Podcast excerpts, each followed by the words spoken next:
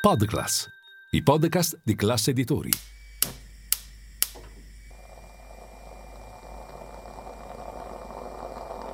Buongiorno dal gruppo Classe Editori. Io sono Massimo Brugnone. Oggi è mercoledì 14 giugno e queste sono notizie a colazione, quelle di cui hai bisogno per iniziare al meglio la tua giornata.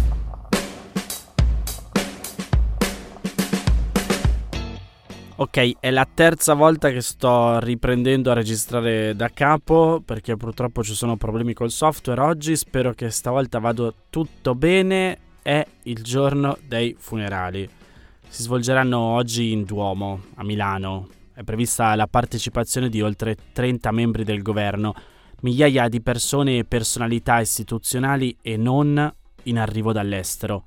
E per la sua morte, per la morte di Silvio Berlusconi, sono previsti sia i funerali di Stato, come prevede la legge italiana per tutti gli ex capi di governo, sia per decisione di questo governo, il governo Meloni, un giorno di lutto nazionale, che è una cosa diversa dai funerali di Stato e che in passato non era mai stato proclamato per un ex presidente del Consiglio.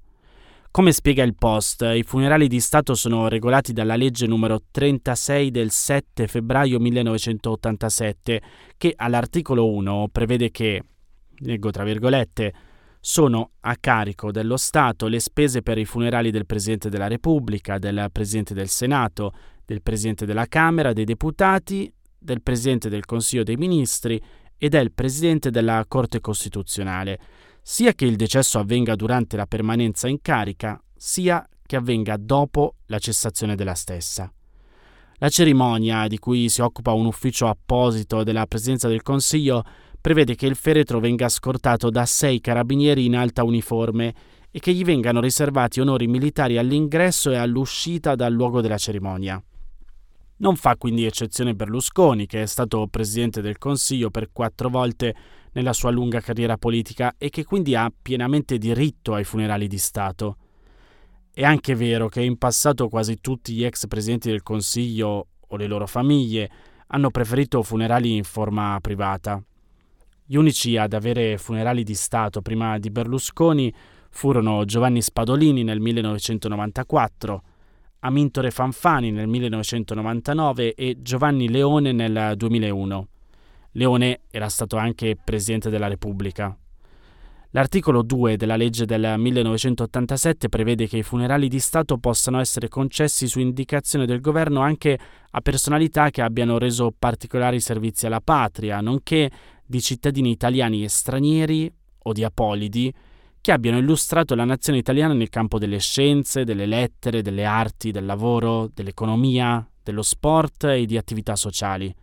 Il caso più recente è stato quello dell'ex ministro della Lega Roberto Maroni, morto lo scorso novembre, ma prima ancora c'erano stati anche vari personaggi della cultura come la poeta Alda Merini e il conduttore televisivo Mike Bongiorno. Le cose stanno invece diversamente per quanto riguarda il lutto nazionale, che non è normato da una legge precisa, ma viene deciso di volta in volta a discrezione del governo. Una circolare del governo del 2022 spiega che il lutto nazionale prevede l'esposizione a mezz'asta delle bandiere sugli edifici pubblici e l'aggiunta di due strisce di velo nero sulle bandiere esposte all'interno. Nel periodo di lutto le autorità pubbliche si devono astenere da impegni sociali, a parte le manifestazioni di beneficenza, e il lutto nazionale viene dichiarato solitamente per eventi di particolare gravità come i disastri naturali o per la morte di personaggi particolarmente importanti per l'Italia, come i presidenti della Repubblica. Di recente è stato dichiarato un giorno di lutto nazionale per le alluvioni in Emilia-Romagna, per esempio, e in passato anche per la morte di diversi papi. Non era però mai successo nella storia della Repubblica che venisse dichiarato il lutto nazionale per la morte di un ex presidente del Consiglio. Fanno eccezione solo Carlo Azeglio Ciampi e, come abbiamo detto prima, Giovanni Leone, che però, a differenza di Berlusconi, erano stati entrambi anche presidenti della Repubblica. Ora, ultima precisazione. Ieri il segretario di sinistra italiana Nicola Fratoianni ha rilanciato su Twitter un articolo di Repubblica scrivendo che sia la Camera sia il Senato resteranno fermi, leggo tra virgolette, addirittura per una settimana per la morte di Silvio Berlusconi. In realtà, fonti della Camera dei Deputati hanno spiegato a Pagella Politica che le attività alla Camera riprenderanno domani e anche al Senato i lavori sono stati sospesi soltanto ieri e oggi, ma riprenderanno domani nelle commissioni parlamentari.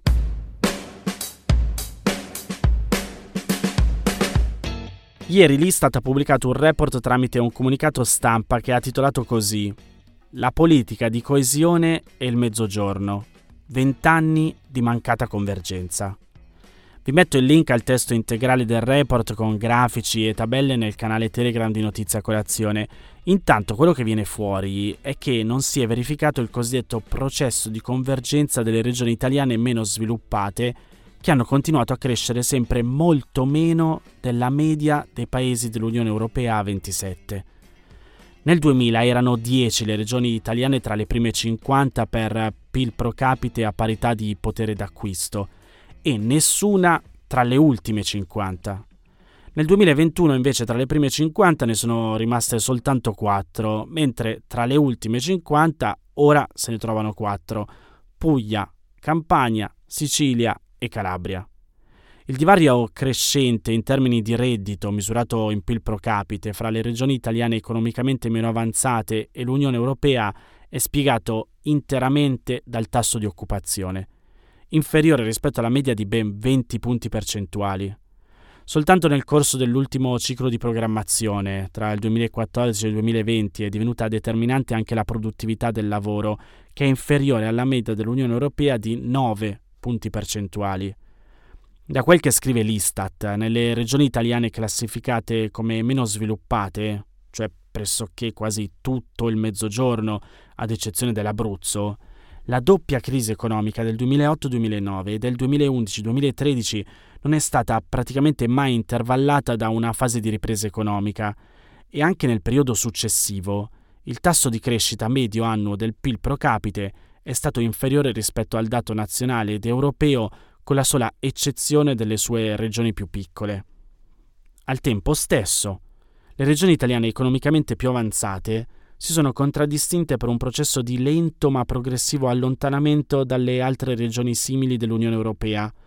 In un'ottica di dinamica centro-periferia, è possibile osservare come da una parte le regioni periferiche italiane siano rimaste tali, dall'altra le nostre regioni centrali in termini di reddito abbiano vissuto un progressivo allontanamento dal centro europeo, registrando tassi di crescita medi annui tra i più bassi, così da perdere non solo il loro effetto traino verso il resto d'Italia, ma anche non mostrandosi capaci di agganciare il traino delle locomotive europee.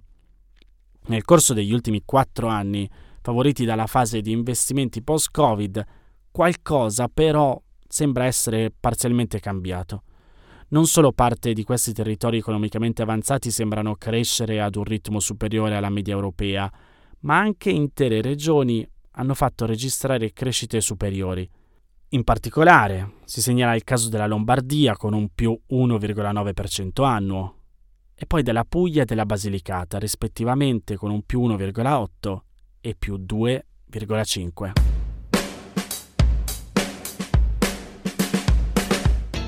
Il Post ha pubblicato un articolo che ha intitolato così L'estrema destra sta tornando popolare in Germania.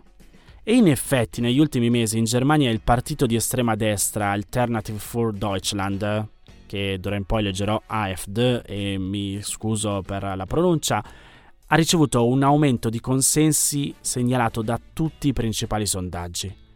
Alle ultime elezioni politiche nel settembre del 2021 prese il 10% dopo anni di calo costante. Oggi è dato dai sondaggi vicino al 20%. È una percentuale che non raggiungeva dal 2018, quando un po' ovunque in Europa i partiti di estrema destra sembravano destinati a prendere il potere. Le cose non sono andate esattamente così, ma ormai da mesi i politologi osservano un aumento di consensi per molti di questi partiti in tutta Europa. In Italia, Fratelli d'Italia e la Lega sono i due principali partiti che sostengono il governo. In Svezia i democratici svedesi sono arrivati a pochi punti percentuali dal vincere le elezioni. In Grecia le elezioni sono appena state vinte da un partito di centrodestra, Nea Dimocratia, che negli ultimi anni ha assorbito moltissime posizioni di estrema destra. È possibile, insomma, che esistano fattori contingenti che stanno provocando un aumento dei consensi dei partiti di estrema destra in tutta Europa. In Germania, però, diversi commentatori attribuiscono la responsabilità di questa tendenza alle lacune del governo in carica, sostenuto da socialdemocratici, verdi e liberali, e a cui AfD sta facendo un'opposizione serrata. La proposta di legge più discussa nelle ultime settimane in Germania riguarda gli impianti di riscaldamento, prevede in sostanza che a partire dal 2024 si possano installare in condomini e uffici soltanto impianti a pompa di calore, più costosi dei normali impianti a gas. La proposta è così impopolare che ha ridotto molto il consenso per il ministro dell'economia, dei Verdi, che fino a pochi mesi fa era uno dei politici più popolari in Germania. AfD ha posizioni storicamente negazioniste sul cambiamento climatico, ha criticato molto duramente la proposta di legge, definendo pericolosi i verdi e le loro idee sulla transizione ecologica. In realtà, a essere pericolose, secondo la maggior parte dei commentatori, sono le idee di AfD, spesso condite da tesi razziste e misogine. Qualche mese fa l'Ufficio federale per la protezione della Costituzione, ovvero i servizi segreti interni del paese, aveva dichiarato la sezione giovanile del partito un pericolo per la democrazia, in particolare per via delle sue politiche xenofobe e islamofobe nei confronti di migranti e richiedenti asilo. Solo per fare un esempio, qualche mese fa l'Ufficio federale per la protezione della Costituzione, cioè i servizi segreti interni del paese, aveva dichiarato la sezione giovanile del partito un pericolo per la democrazia, in particolare per via delle sue politiche xenofobe e islamofobe nei confronti di migranti e richiedenti asilo.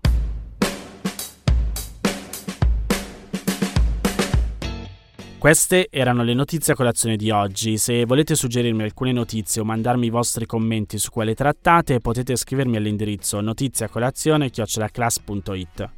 Se volete rimanere aggiornati c'è il canale Telegram di Notizia Colazione. Nel sommario della puntata trovate il link per gli altri podcast del gruppo Classe Editori. Io vi aspetto domani per iniziare insieme una nuova giornata. Un saluto da Massimo Brugnone.